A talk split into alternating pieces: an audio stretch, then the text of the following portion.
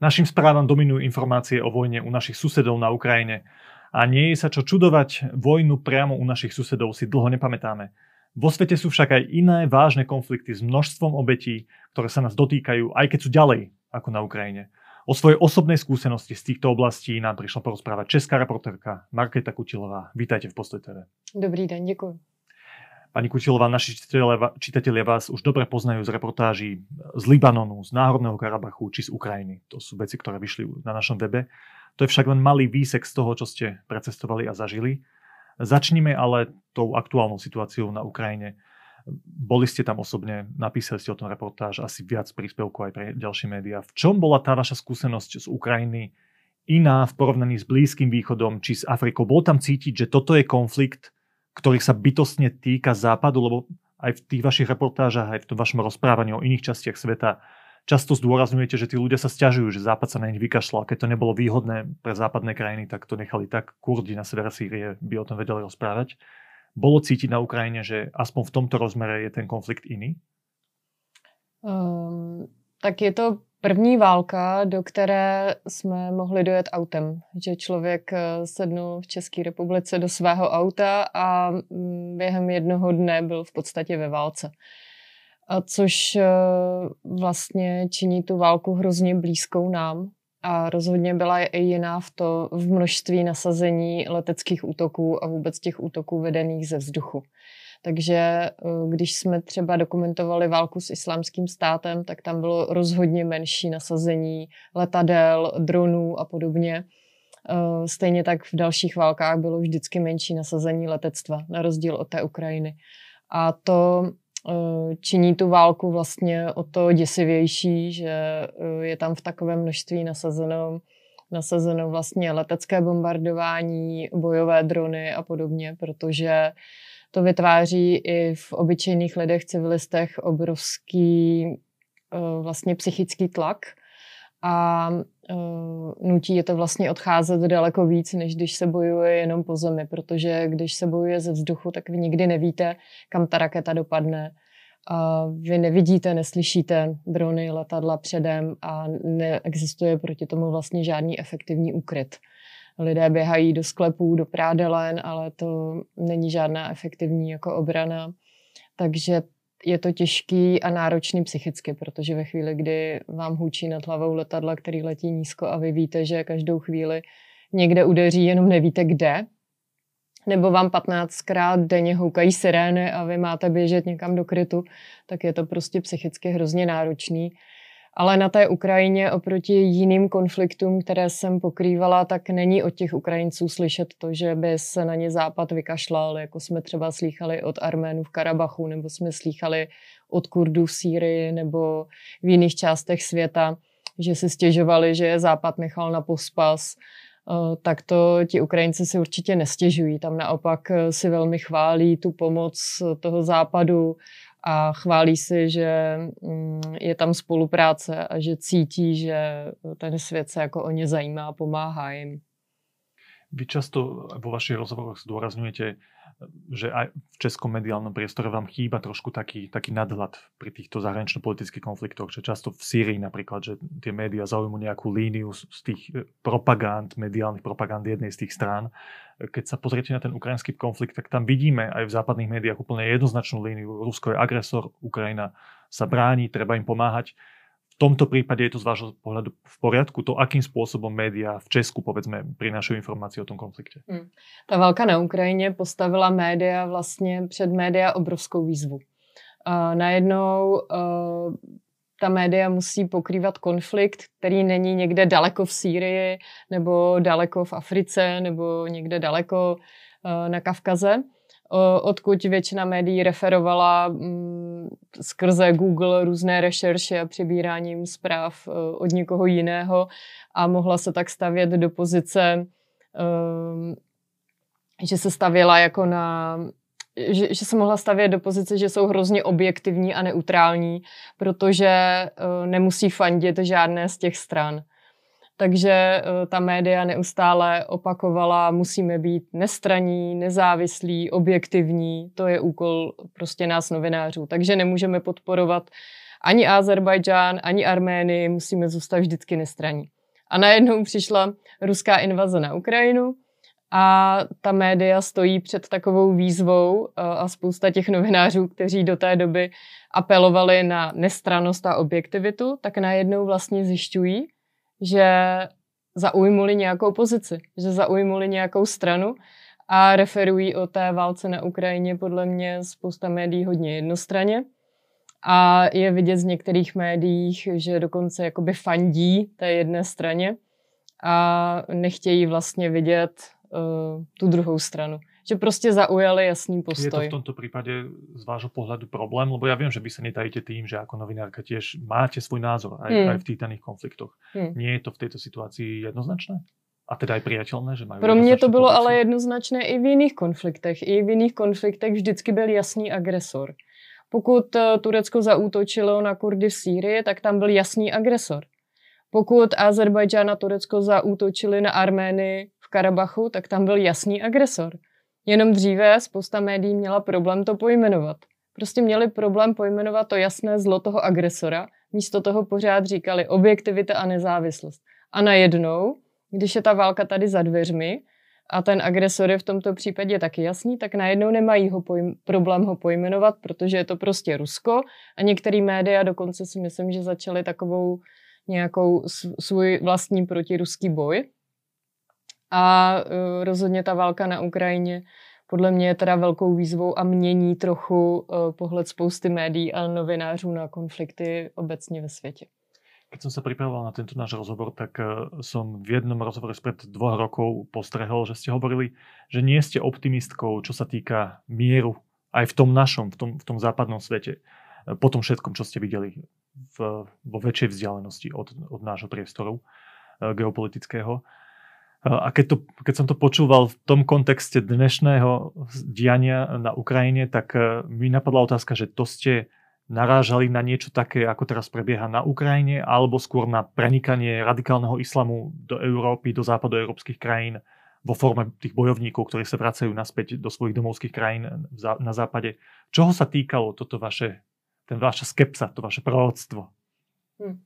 Týkalo se hlavně toho, že uh, každá velmoc ve světě se hází svoje zájmy a viděli jsme to na těch menších válkách, které jsme pokrývali, že tam jde víceméně o prosazování zájmu mocností a vždycky za každým konfliktem byl boj o energetické zdroje, jako zemní plyn a ropa, anebo trasy pro tyto energetické zdroje. Byť ale spousta lidí to balila do nějakého hávu, který nazývali demokracie, svoboda, lidská práva. Ve skutečnosti ale šlo uh, a jde v těchto menších konfliktech o to stejné. O zdroje energetické a o jejich trasy.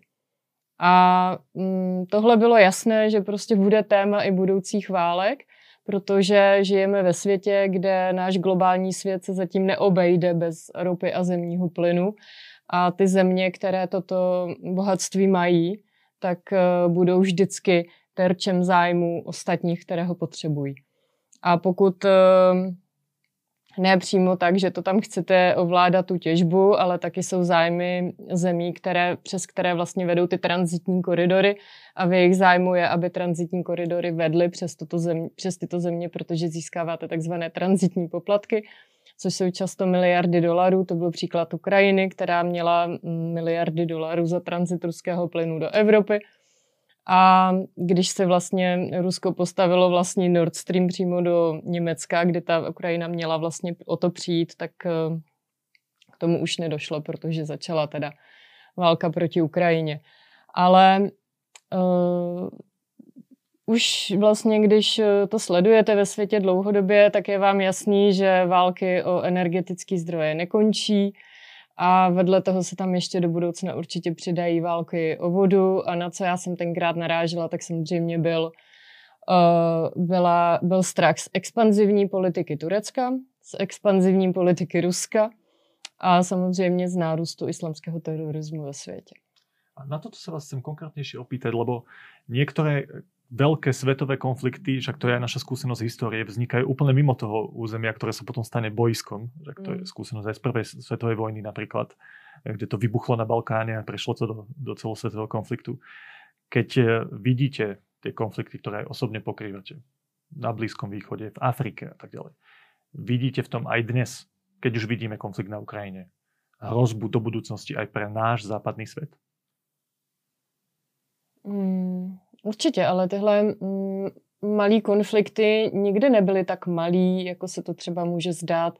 Ono, to, co uh, my nazýváme třeba občanskou válkou v Sýrii nebo občanskou válkou v Líbii, uh, tak ve skutečnosti byly konflikty, které byly od začátku sponzorované ze zahraničí. Od začátku tam bylo zapojení uh, mocností zvenčí. To nebyly konflikty. na jednom bojsku. Ano, oni třeba uh, ty konflikty nebo ty takzvané občanské války vypuknou v té zemi, ale mají od začátku ty externí podporovatele a externí sponzory. Podívejme se na válku v Jemenu. Je to předkládáno jako občanská válka, ale ve skutečnosti tam mezi sebou soupeří Saudská Arábie a Irán. Válka v Sýrii by nikdy nevznikla a netrvala tak dlouho, kdyby tam nebyli sponzoři ze Saudské Arábie, Kataru, Turecka a následně potom Ruska, Iránu, uh, USA.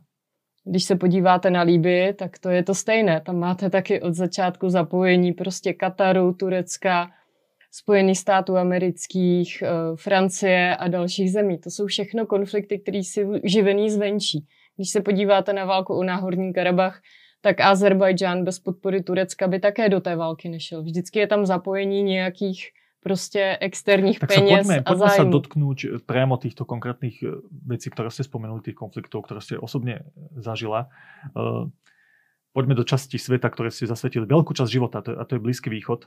My, bohatí a dosť sebastrední Európania, sme sa v posledných rokoch o túto časť sveta začali viac zaujímať v súvislosti s dvoma témami. Tou prvou bola hrozba rozšírenia radikálneho islamského štátu a druhou súvisiacou témou je masívna migrácia, hlavne zo Sýrie mm. v tejto súvislosti.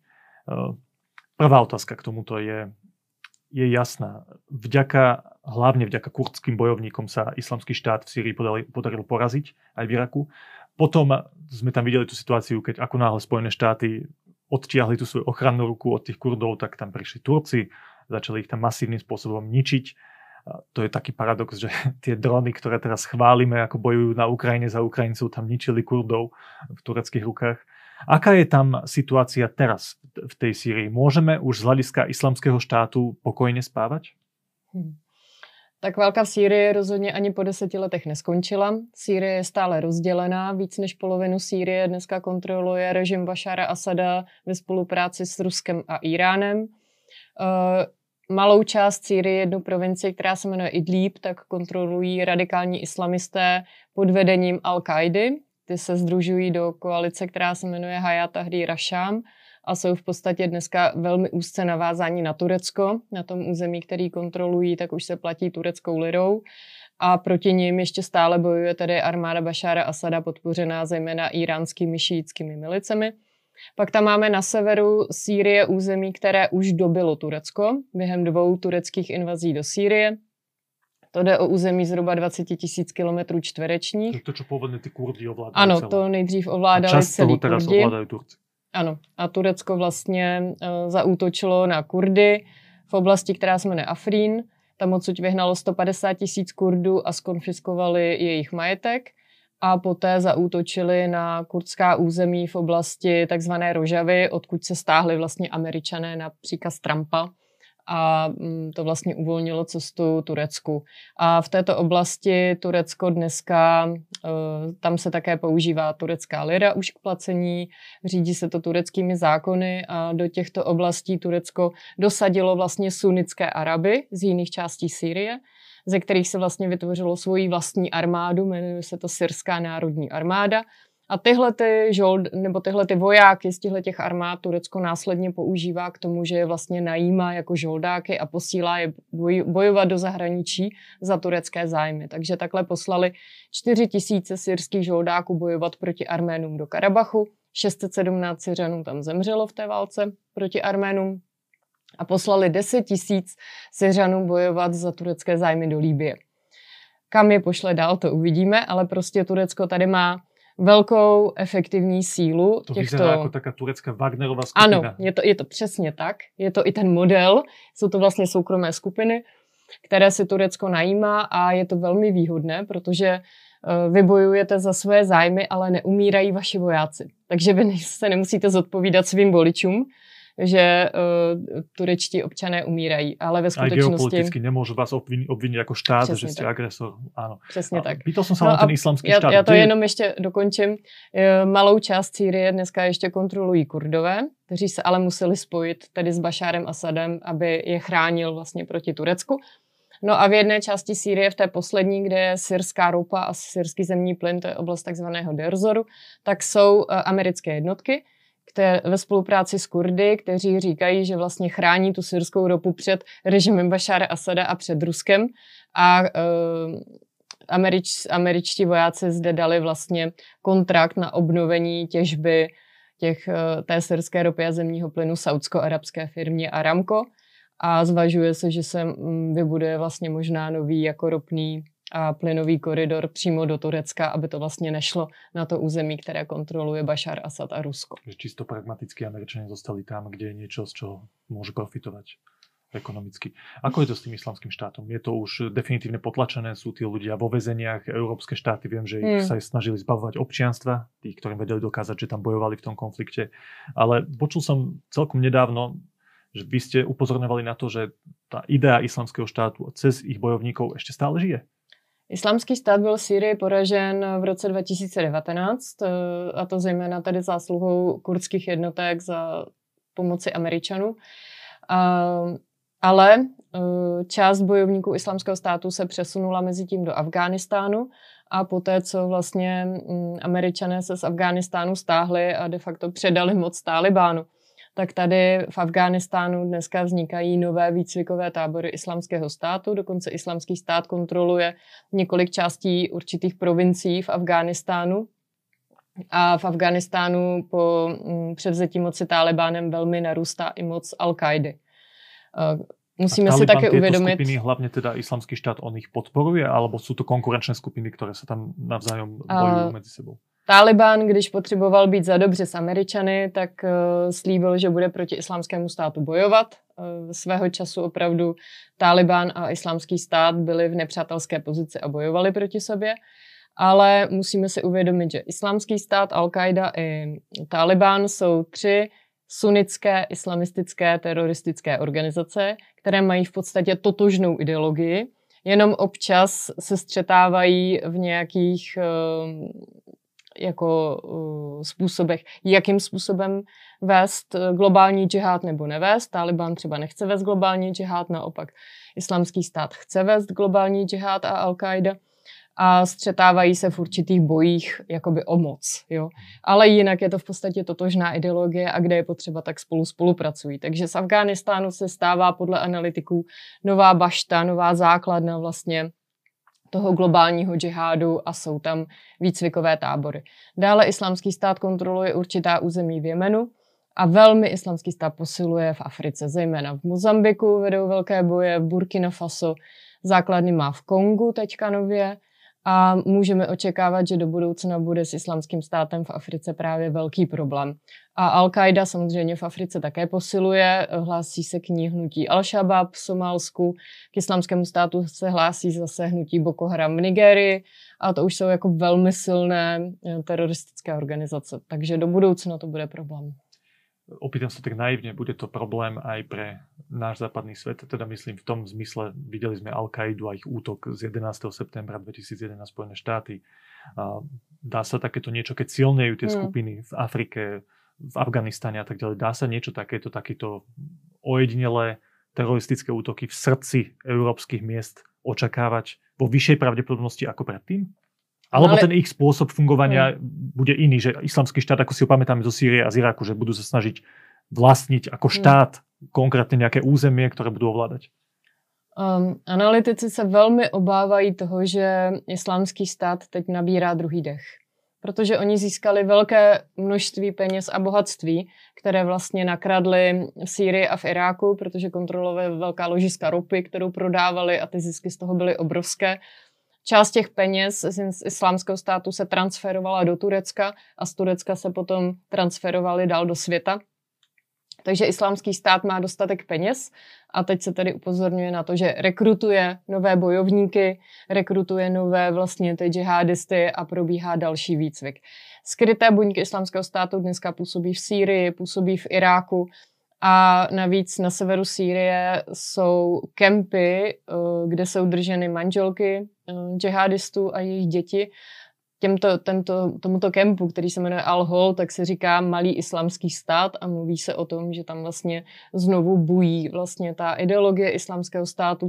Navíc máme na severu Sýrie několik věznic, kde je drženo zhruba 10 tisíc bojovníků islamského státu, se kterými nikdo neví, co dělat. Jejich země původu je nechtějí, některé dokonce zbavují občanství. A Sever Sýrie stále ještě není jasné, kdo bude ovládat. Ovládne-li ho režim Bašára Asada, tak ten se nechal slyšet, že tyto bojovníky odsoudí většinu k trestu smrti. A pokud to ovládne Turecko, které z druhé strany se snaží toto území ovládnout, tak zase prezident Erdogan se nechal slyšet, že tyto lidi pustí na svobodu, ať se jdou kam chtějí. Takže to jsou všechno věci, které můžou samozřejmě ohrozit bezpečnost v Evropě a lze očekávat, že i z těch eh, výcvikových táborů v Afghánistánu brzy uh, mohou odcházet lidé, kteří budou páchat teroristické útoky právě na ty západní cíle. S tým súvisí moja ďalšia otázka, tá sa týka tej migrácie, lebo jeden zo spôsobov, ako vedia aj títo zradikalizovaní ľudia prísť do Európy, sú tie migračné trasy, ktoré sa teraz využívajú. A my sme si všimli aj u nás na Slovensku v posledných týždňoch, že je tu veľký nárast migrantov, ktorí prichádzajú cez Srbsko, Maďarsko, e, Slovensko, Českú republiku, do Nemecka väčšinou a do týchto západných krajín. E, ja viem, že vy ste sa dlhé roky venovali aj tejto konkrétnej balkánskej migračnej trase.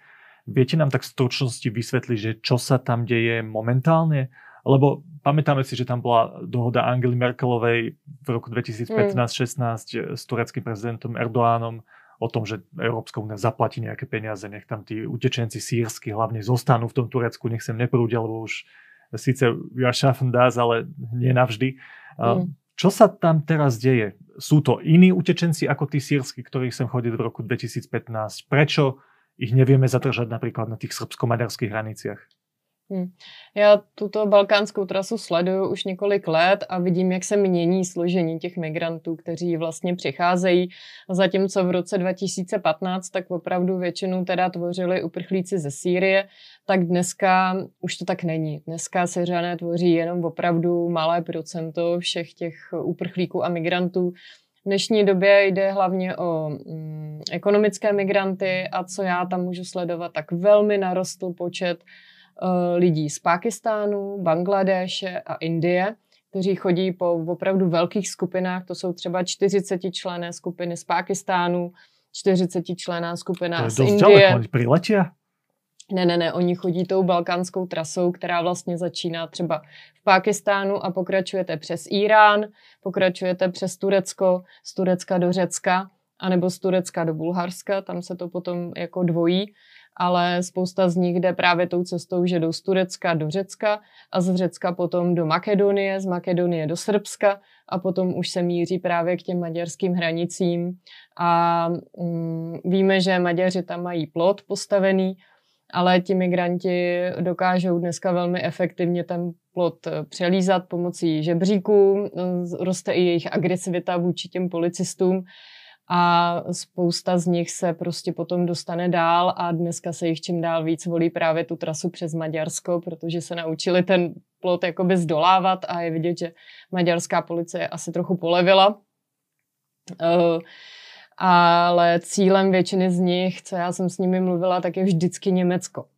Jo, dříve to bylo Švédsko, ale Švédsko už uzavřelo ty hranice, to už opravdu žádný lidi nepřijímá, takže většina z nich uh, míří směr Německo a i když spousta z nich je třeba vracených z té makedonské hranice, že jsou vracený zpátky do Řecka, tak oni to zkusí znovu a zase znovu, až nakonec se všichni dostanou. A vidíte, vidíte to sami věc, zadržíte v, na Slovensku, nebo je zadržíme v Česku a co? Co s těmi lidmi můžete dělat? Kam je vrátíte? Nikdo Většinou nechce. je pustíte. pustíte je dál, ať si teda do toho Německa jdou a nakonec se tam stejně všichni dostanou, protože když například je zadrží v, Makedo, v Makedonii policisté za nelegální přestup hranice, tak je stejně vrátí do Řecka. Takže co to řeší? Nic. Oni to zkusí znovu a zkusí to znovu. A je to uh, za každou ten pokus, oni pak platí těm pašerákům, že jo, platí se těm mafím, těm převaděčům, ale těm lidem se to pořád vyplatí, protože co mi říkali, tak třeba cesta z Pákistánu do Německa vychází zhruba na 6 tisíc, 7 tisíc euro. A mm, to jsou peníze, které po nějaké době se jako investice té rodiny vrátí, protože ti lidé se snaží co nejdříve získat nějakou práci na černém trhu, e, někde získat nějakou práci, dostávají nějaké dávky Rozumím. a část toho se posílá zase domů. Toto je velmi vášnivá debata v Európe, určite aj u vás v Českej republike, len veľmi stručne, že aký je váš pohľad na, na to, ako by sa ten západ mal postaviť k tým, k tým migrantom, pretože väčšinou reportéri, aj ktorých osobne poznám, sú tí empatickí. To sú tí, ktorí vidia priamo biedu v tých táboroch, na tých hraniciach, vidia tam tie ženy, deti, ľudí, ktorí trpia, chcú mať lepší život, chcú ísť pred vojnou, alebo aj pred veľkou chudobou, však to je tiež v niečom mm. legitímny dôvod. A potom sú zase argumenty tých krajín, kam prichádzajú tí ľudia, že tam je vyššie bezpečnostné riziko, že tá asimilácia kultúrna je problematická. Tak uh, aký je taký, vy poznáte obidve tie strany, aj priamo z terénu a vidíte aj argumentáciu tých štátov, kam prichádzajú tí migranti, ktorá je tiež relevantná hmm. do istej miery. Co si o tom myslíte? Ako by jsme se mali Já si rozhodně nemyslím, že Evropa by měla vítat všechny s otevřenou náručí a nechat sem prostě nekontrolovatelně proudit eh, kohokoliv. Ehm, je potřeba rozhodně mm, si hlídat, kdo k nám vůbec přichází. Co já jsem na vlastní oči viděla, tak eh, většina těch lidí si nechává vyrobit falešné doklady už v Turecku nebo někde v Egyptě, to jsou velké mafie. I v Řecku jsou vlastně výrobny těchto falešných dokladů, kde vy si za pár set euro necháte vyrobit německý pás, český pás, slovenský pás, se kterým vlastně pak cestujete po té Evropě dál z Řecka už lítají lidi i letadlama, že jo, ti migranti, když mají falešné doklady. Rozmohl se s tím opravdu velký biznis a vy nevíte, kdo ve skutečnosti ty lidi jsou. My, si, my bychom si také měli hlídat, co sem jde za lidi, um, odkud pocházejí, z jakých rodin, z jakých kmenů. Uh, nejsou to lidi, kteří sem jdou, mají prostě nějakou špatnou minulost. Dá se to vůbec zjistit, tak je to, to jsou velmi komplikované No, to jsou, věci, to jsou věci, které samozřejmě ta Evropa umí, ale musí být k tomu vůle, aby na to byli lidi, kteří to budou zjišťovat, aby to skutečně někdo chtěl dělat, protože uh, mechanismy na to jsou. Ty samozřejmě Europol, Interpol a policisté mají, ale mm, zatím se zdá, že se s tím nikdo moc nechce jakoby obtěžovat, takže se to zatím nechává tak nějak volně proudit, ale je, je dneska už jasné, že počet těch migrantů bude narůstat, co jdou do Evropy. Eh, když se podíváte na to složení, tak tam dneska není moc žen a dětí, jo, ty, co jdou tou balkánskou trasou. To jsou opravdu drtivé většině mladí muži, mezi 20-30 lety, kteří jdou právě z Afghánistánu, Pákistánu, Bangladéše, Indie, Někteří uh, už i ze severu Sýrie odchází, ze severu Iráku. A to je čistá ekonomická migrace. Uh, k tomu, když připočítáme do budoucna další klimatické změny v těchto oblastech, tak bude těch poč- počet těch lidí narůstat.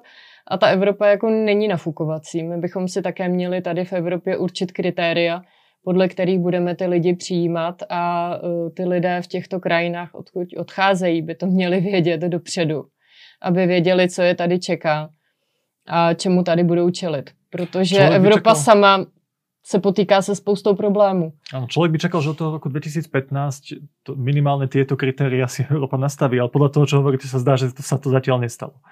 Nastavují si to jednotlivé země, neexistuje totiž jednotná migrační politika Evropské unie, což je obrovská škoda. Takže každá země se s tím nějak jako potýká sama.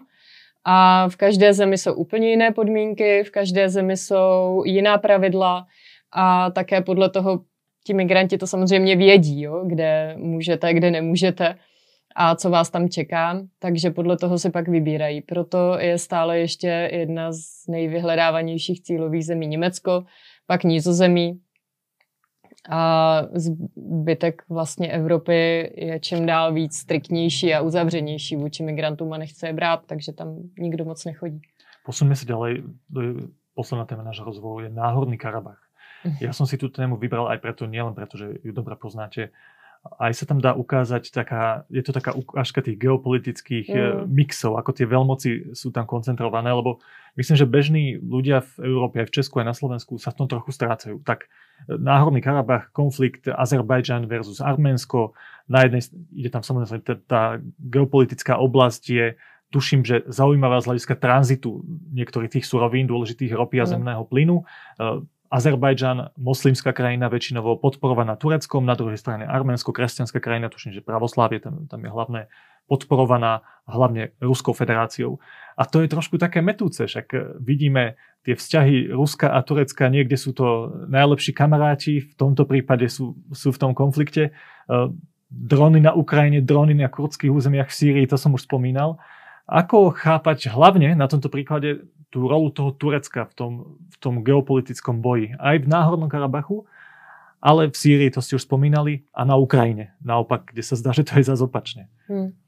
Ta oblast toho Kavkazu je samozřejmě uh, oblast, kde má svoje zájmy jak Rusko, tak Turecko a to velmi silné, protože dříve to byla Osmanská říše a um, pro Rusko to zase byla oblast Sovětského svazu, takže tam se to hodně střetává a mm, turecký prezident Erdogan se netají tím, že chce vlastně rozšiřovat vliv Turecka právě do oblastí, kde byla ta osmanská říše, což samozřejmě dělá. A jde hlavně o tu oblast Kaspického moře, protože ta je velmi bohatá na ropu a zemní plyn, eh, které teda z části má Rusko a z části má Azerbajdžán. A Turecko a Azerbajdžán se považují navzájem za bratry. I když jedni jsou, eh, Turci jsou suničtí muslimové a Azerové jsou šíčtí muslimové, tak se navzájem považují za turkické, turkický národ vlastně. A eh, když Turecko se propojí jakoby s Azerbajdžánem, tak získá Turecko přímo přístup ke Kaspickému moři, když se podíváte na mapu. A co vám stojí v cestě jediný, je právě Arménie. Mhm a ten náhorní Karabach. A víme, že historicky Arméni a Turecko nemohou mít dobré vztahy, protože turecký stát spáchal v roce 1915 obrovskou genocidu no. na arménském národě, kdy to, vyhladili... To popírají, tuším. Stále to popírají, ale vyhladili milion a půl Arménů, které velmi brutálně povraždili v Turecku a téměř vyhladili arménský národ. Uh, a o co, o co jde? Eh, vlastně eh, přes Turecko vede hlavní plynový koridor, který vede plyn z Azerbajdžánu od toho Kaspiku. Potom se to obchází ta Arménie přes Gruzii a vede se to do Turecka až do té Evropy. Je to vlastně ten plynovod Nabuko, ze kterého potom bereme eh, plyn i my v České republice, dneska už 40%, berou z toho plyn vy, Slováci, Rakušané, Maďaři, Bulhaři. A Evropská unie, protože hledá nové zdroje plynu mimo ty ruské, tak samozřejmě tlačí na Azerbajdžán, aby se e, posílalo stále více plynu do Evropy. Jenomže Azerbajdžán to není schopný naplnit, takže uh, podle některých analytiků Azerbajdžán nakupuje část plynu od Ruska, protože Azerbajdžán a Rusko mají dobré vztahy. Azerbajdžán nakupuje zbraně od Ruska a tradičně mají dobré vztahy. Ale zároveň Azerbajdžán plánuje vybudovat uh, nové plynové koridory, které vlastně už nebudou obcházet tu Gruzi, což je jakoby vzdálenostně delší, ale udělá se zkratka právě přes tu jižní Arménii a ten náhorní Karabach. Takže strategicky byl velký zájem Turecka i uh, Azerbajdžánu ovládnout tu oblast náhorního Karabachu a teď půjde i o tu jižní Arménii, která vlastně tam stojí ještě stále v cestě. Takže uh, náhorní Karabach, teda Azerbajdžán už téměř celý ovládnul a ještě se vlastně teďka vedou útoky na tu jižní Armény. No a tu část Karabachu, které, kterou Azerbajdžán předloni neovládnul, tak tu obsadili Rusové, protože to je zase ta geopolitická hra mezi Tureckem a Ruskem, kdy vlastně ty Rusové to nemůžou nechat Turecku celý. A zároveň tím, že si Rusové obsadili tu arménskou část náhorního Karabachu, tak um, drží v šachu v podstatě i ty Azery a mohou si diktovat, co v té oblasti bude a nebude. Takže tam půjde o to, jak se mezi sebou vlastně dohodne Rusko a Turecko. Obě ty uh, velmoci jsou jako velmi vyrovnané v této oblasti a do budoucna tady to bude ještě velmi horká a konfliktní půda.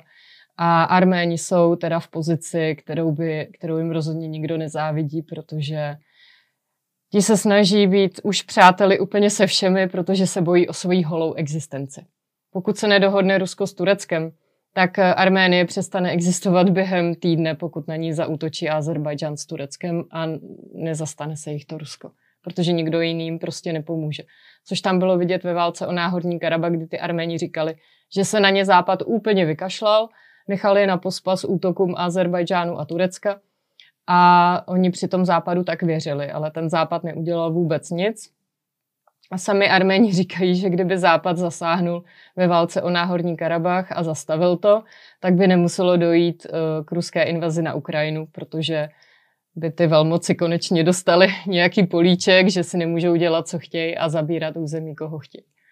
My jsme se celý čas doteraz rozprávali o geopolitike a o těch konfliktoch ale viem, že vás osobne e, zaujíma v tých konfliktoch najviac život tých bežných ľudí.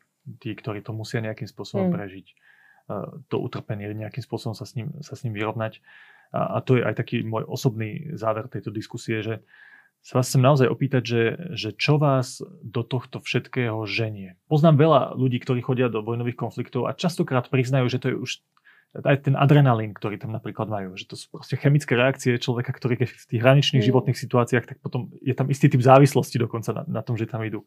Potom sú to také idealistickejšie dôvody, že chcú naozaj nejakým spôsobom dať hlas tým ľuďom, ktorí trpia a povedať mm. tomu západu, že halo, tu sa deje niečo vážne, prebuďte sa, je, je to dôležité.